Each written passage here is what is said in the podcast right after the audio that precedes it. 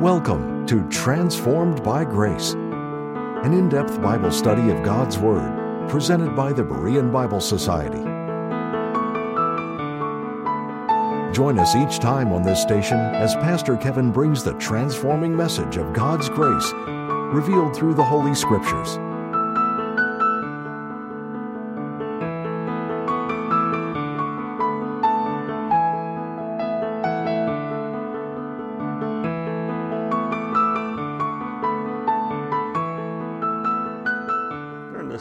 Together, we're going to be looking at the love of Christ that passes all knowledge, as Paul explains in Ephesians chapter 3, verses 17 through 21.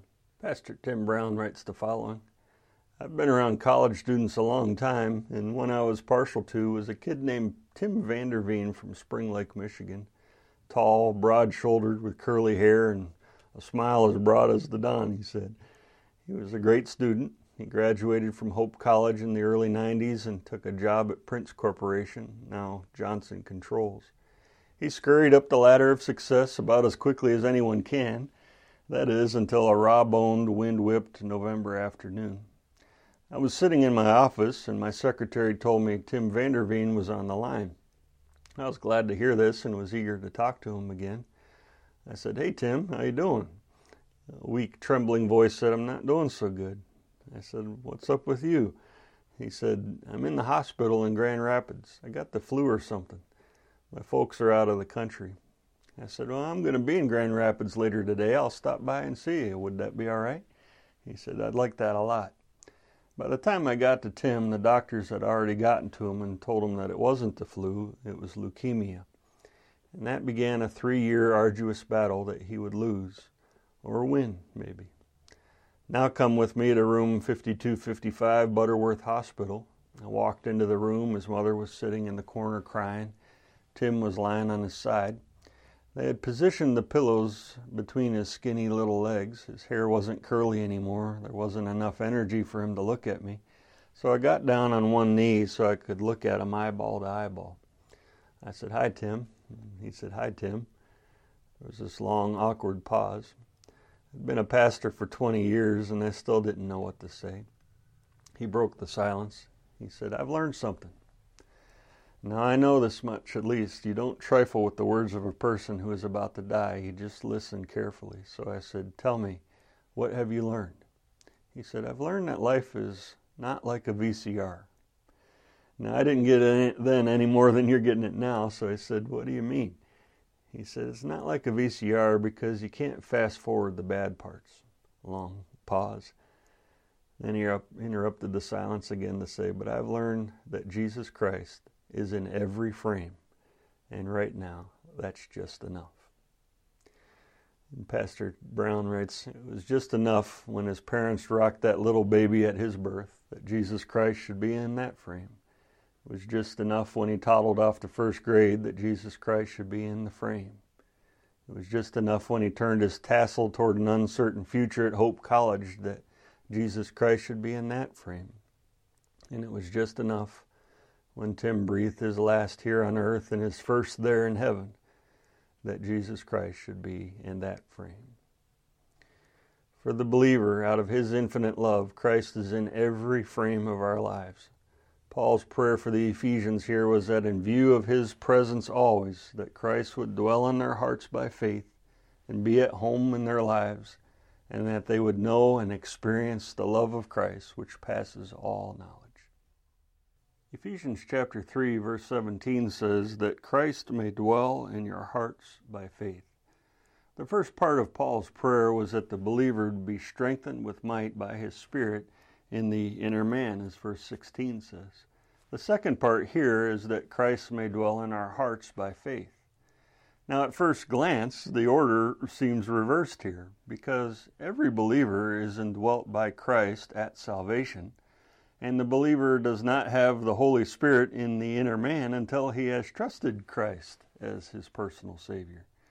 But Paul has already clearly established the fact that all believers are in Christ. His point here is not Christ indwelling believers in salvation, but in sanctification. The idea behind the word dwell is literally to settle down and to be at home.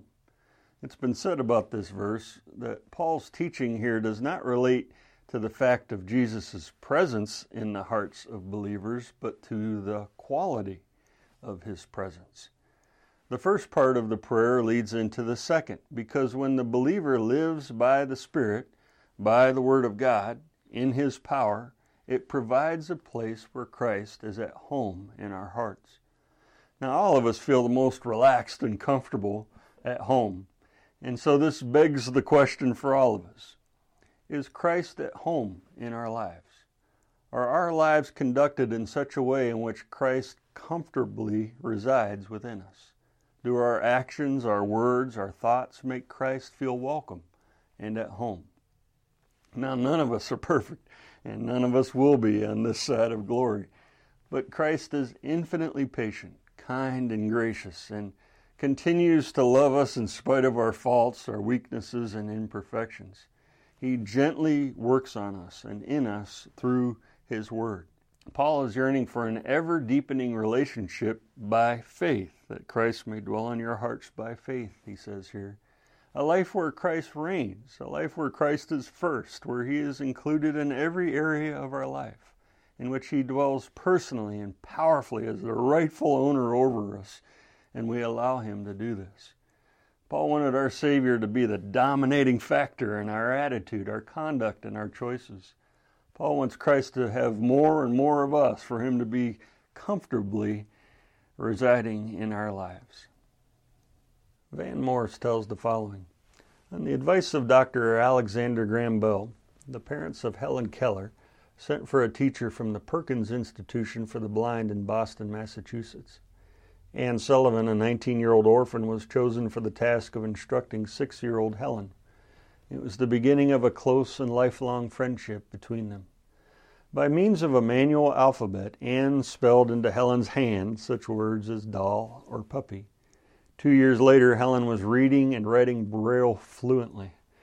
At age 10, Helen learned different sounds by placing her fingers on her teacher's larynx and hearing the vibrations. Later, Helen went to Radcliffe College, where Anne spelled the lectures into Helen's hand.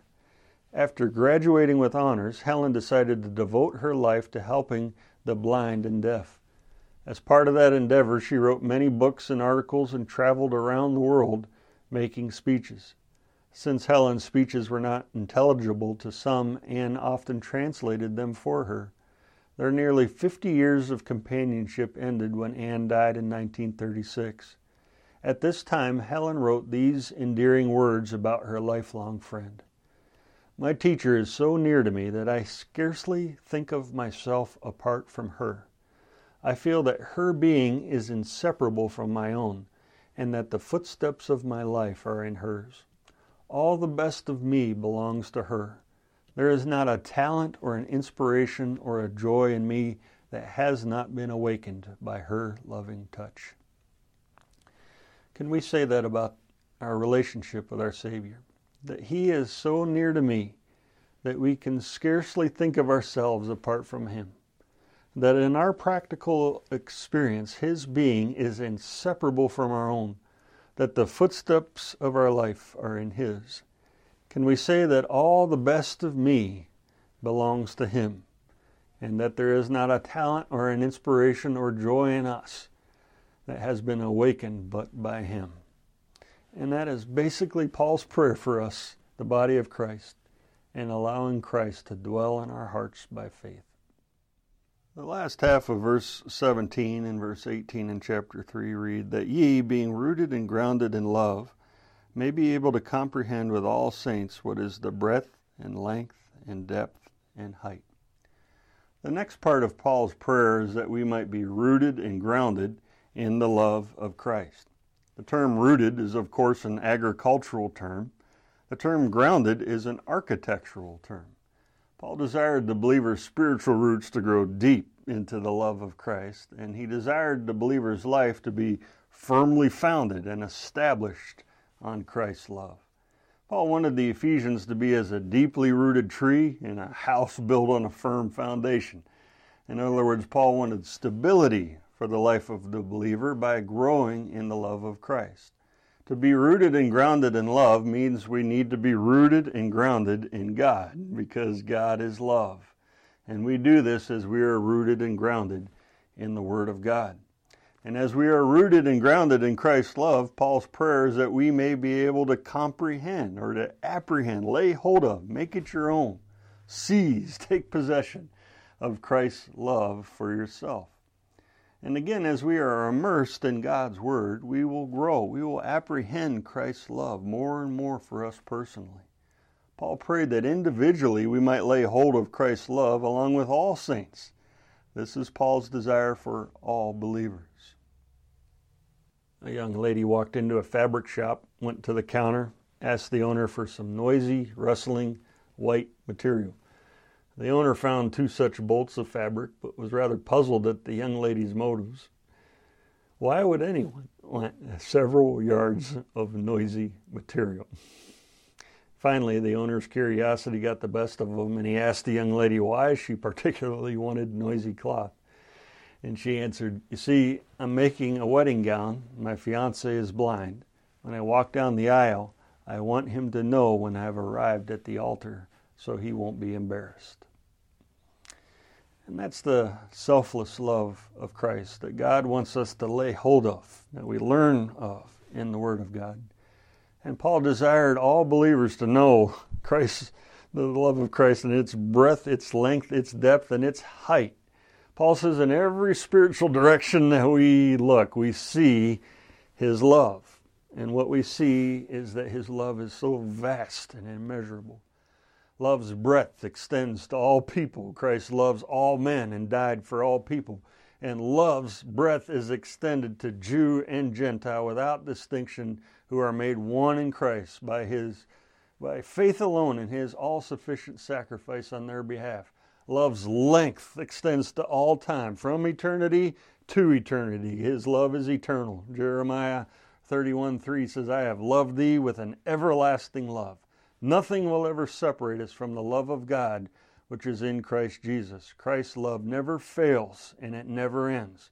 Love's depth extends to depraved sinners, those dead in trespasses and sins. Even the worst sinner, rescuing people from sin's consequence of hell and from the grip of Satan. And love's depth is seen in Christ dying for our sins and for sinners and for his enemies. Love's height is seen in saving us and giving us an eternal inheritance in heaven and blessing us with all spiritual blessings in the heavenly places, raising us up, exalting us, and making us sit together in heavenly places in Christ Jesus. We'll be returning to the program in just a minute. But first, we'd like to take this time to thank you, our partners, for making these programs possible. If you would like to access our library of helpful Bible study tools, go to BereanBibleSociety.org. Daily Transformation is a paperback 412 page book written by Pastor John Fredericksen. We welcome you as you journey with us through the pages of this devotional to not only learn information, but to benefit from examples of faith and failure and seek to apply God's Word to everyday life. Together, let's transition from only studying theories of doctrine to applying God's truths in a practical way. May God use these studies to help you find daily transformation. To order your copy, contact the Berean Bible Society for pricing and availability at 262 255 4750 or visit our website at www.bereanbiblesociety.org.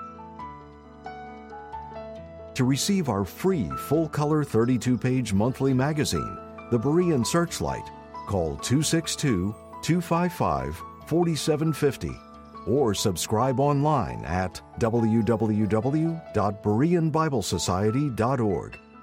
Thank you again for your generous gifts. And now, back to the teaching with Pastor Kevin. Verse 19 reads, And to know the love of Christ which passeth knowledge, that ye might be filled with all the fullness of God. Now, it seems to be a contradiction, a paradox for Paul to pray that the Ephesians know a love that is completely unknowable and transcends knowledge. But what Paul is saying is that he wants the Ephesians to spiritually and experientially know the love of Christ, which surpasses human knowledge. Paul is not speaking of our love for Christ, but the love of Christ and his love for us. And his love for us is limitless, perfect, abiding, immeasurable, and it surpasses all human understanding. We grow in Christ's transcendent love, and we know it spiritually and, and experientially more and more through the illumination of the Holy Spirit to His Word. All of this is a call to a closer relationship with the Lord through His Word and by prayer. Pastor Wayne Cordeiro writes Some time ago, some wonderful people in our church gave Anna, my wife, and me a dinner certificate to a nice restaurant for a $100 we thought, wow, a hundred bucks, let's go for it. A free evening out, so we dressed up. I took a bath, used deodorant and cologne, the whole thing. I even washed and waxed my car because we wanted to take it through the valet and I didn't want my Ford Pinto to look bad. The night came and we were excited. We went to this ritzy restaurant and walked in. They gave us a nice candlelit table overlooking a lagoon adjacent to a moonlit bay in Hawaii. It was nice. We thought for a hundred bucks for just the two of us, we could eat high on the hog. So we ordered the most expensive thing there. It was wonderful. When the bill came, I said, Honey, why don't you give me this certificate? She said, I don't have this certificate. I thought, You brought it. I said, You have to have it. You're supposed to have it. You're the wife. She said, I don't have it. And I thought, We're in deep yogurt. Here we are. We look rich. We act rich, we even smell rich, but if we don't have that certificate, it invalidates everything. There are times in our lives when we can look holy, we can act holy, we can smell holy, but without an active relationship with the Lord, we've forgotten something. It's that relationship that validates everything else. It's our relationship with the Lord which transforms our lives by His grace as we are strengthened with might by His Spirit in the inner man through nearness to the Lord. This leads to our lives being a place where Christ feels at home. And as we are firmly rooted, grounded, and growing in the knowledge of His infinite love by the Word, all this then leads to being filled with all the fullness of God. Colossians 1:19 says, "For it pleased the Father that in Christ should all fullness dwell." Colossians 2 9 says, For in Christ dwelleth all the fullness of the Godhead bodily. In the next chapter over, Ephesians 4.13, it says, Till we all come in the unity of the faith and of the knowledge of the Son of God unto a perfect man, unto the measure of the stature of the fullness of Christ. For our lives to be filled with the fullness of God, God wants our lives to be filled with Christ to be filled with all the fullness of God, He wants our lives to be filled with Christ's attributes of lo- His love, His patience, grace, kindness, long suffering, righteousness, mercy, and so on. Christ is love, and to be filled with God's love and Christ is to be filled with the fullness of God. God wants us to be filled with the fullness of Christ in His life so that He crowds out and displaces sin and self and so our hearts and our minds are centered on Him.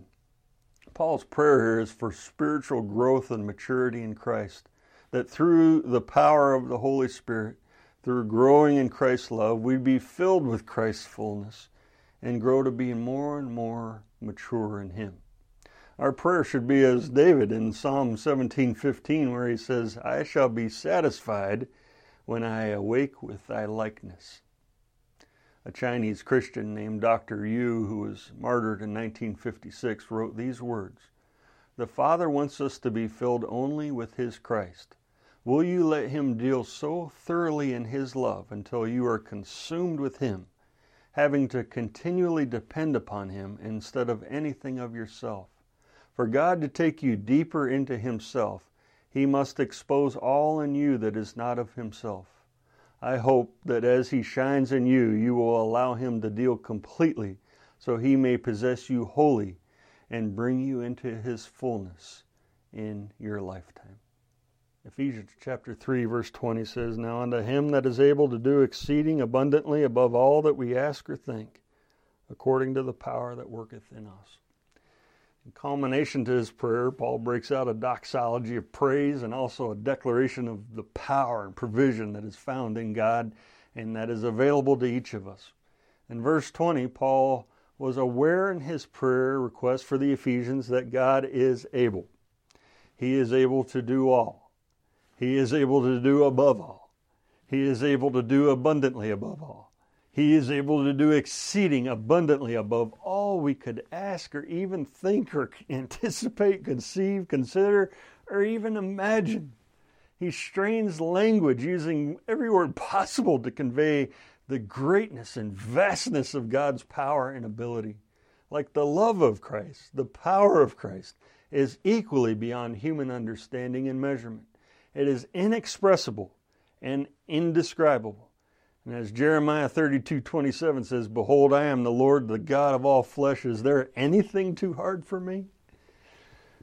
William Barclay had said, When we pray, remember the love of God that wants the best for us, the wisdom of God that knows what's best for us, the power of God that can accomplish it. A group of seminary students were visiting the massive Metropolitan Tabernacle to hear Pastor Charles Spurgeon speak. Pastor Spurgeon approached them before the service. He asked them if they'd like to see the powerhouse which powered this great church. They were delighted and agreed. Spurgeon led them through a long hallway, down a stairway, cautiously opened a door at the bottom. What the five young men saw astonished them. Looking through this open doorway, they saw 700 church members in prayer, asking God for his blessing on the upcoming service. And Spurgeon pointed at it and he said, That is our powerhouse. Prayer has power. Paul knew that. Prayer, just our words in and of itself, doesn't have any power. Prayer has power because of who it's calling on. Calling upon the all powerful God who's able to do over and above and beyond all that we request or consider is even possible. But he does so always according to his perfect will. Max Lucado, in his book A Gentle Thunder, wrote Once there was a man who dared God to speak. Burn the bush like you did for Moses, God, and I will follow.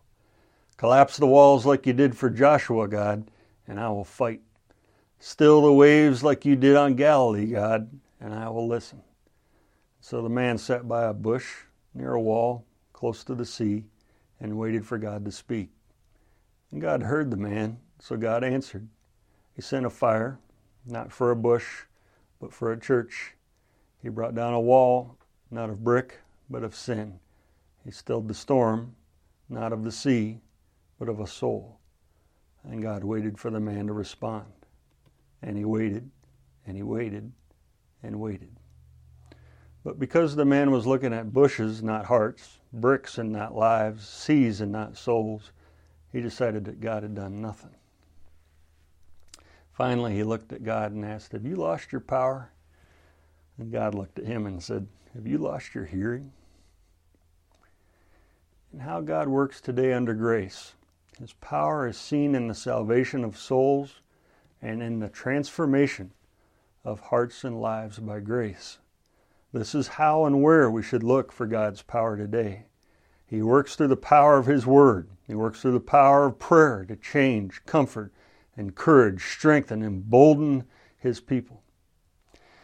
And notice there in the end of verse 20 how it says, according to the power that worketh in us.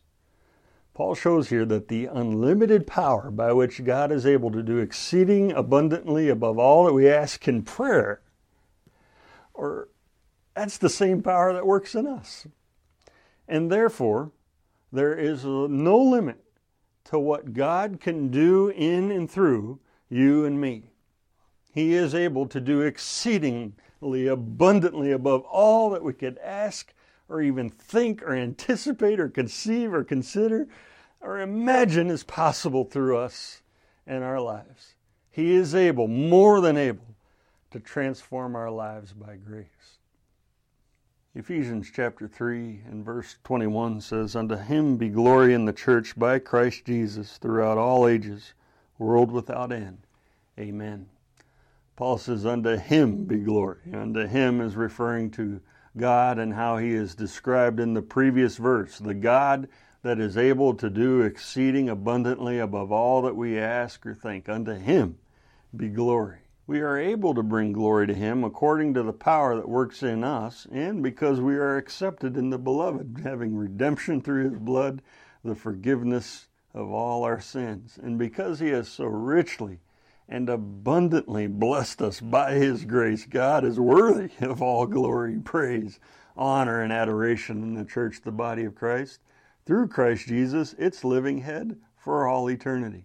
For eternity, Ephesians chapter 2 verse 7 says that in the ages to come, he might show the exceeding riches of his grace and his kindness toward us through Christ Jesus for eternity. In the ages to come, God will show grace and show kindness toward us. Ephesians 3:21 says for eternity throughout all ages without end, we the church will offer our praise and thanksgiving to him. It is and will be our privilege to worship and honor our God for all he has done for us for all eternity. The Berean Bible Society website has hundreds of Bible study articles on a wide variety of topics from the scriptures. These are available for you to read, print off, use for your personal study and encouragement. You can feel free also to share them with others. Our website address is BereanBibleSociety.org. Thank you for watching Transformed by Grace. Next time we're going to be looking at a chart called Basic Distinctions Between Prophecy and the Mystery by Cornelius R. Stam, the founder of Berean Bible Society. The Berean Bible Society was founded over 75 years ago for the sole purpose of helping believers understand and enjoy the Word of God. Our organization holds without apology to all the fundamentals of the Christian faith, and we believe that salvation is by grace through faith alone, based on the shed blood of the Lord Jesus Christ. We also emphasize the importance of rightly dividing the word of truth and understanding God's word in light of the Pauline revelation for today. Paul is the apostle of the Gentiles, and it is our firm conviction that in his epistles alone we have the doctrine, position, walk, and destiny for the church of the body of Christ during the present dispensation of grace please stop by for a visit or contact Berean Bible Society by mail at P.O. Box 756, Germantown, Wisconsin 53022 or call 262 255 4750 or visit us online at www.bereanbiblesociety.org. Thank you again for tuning in to Transformed by Grace. We appreciate your prayer support and the financial gifts.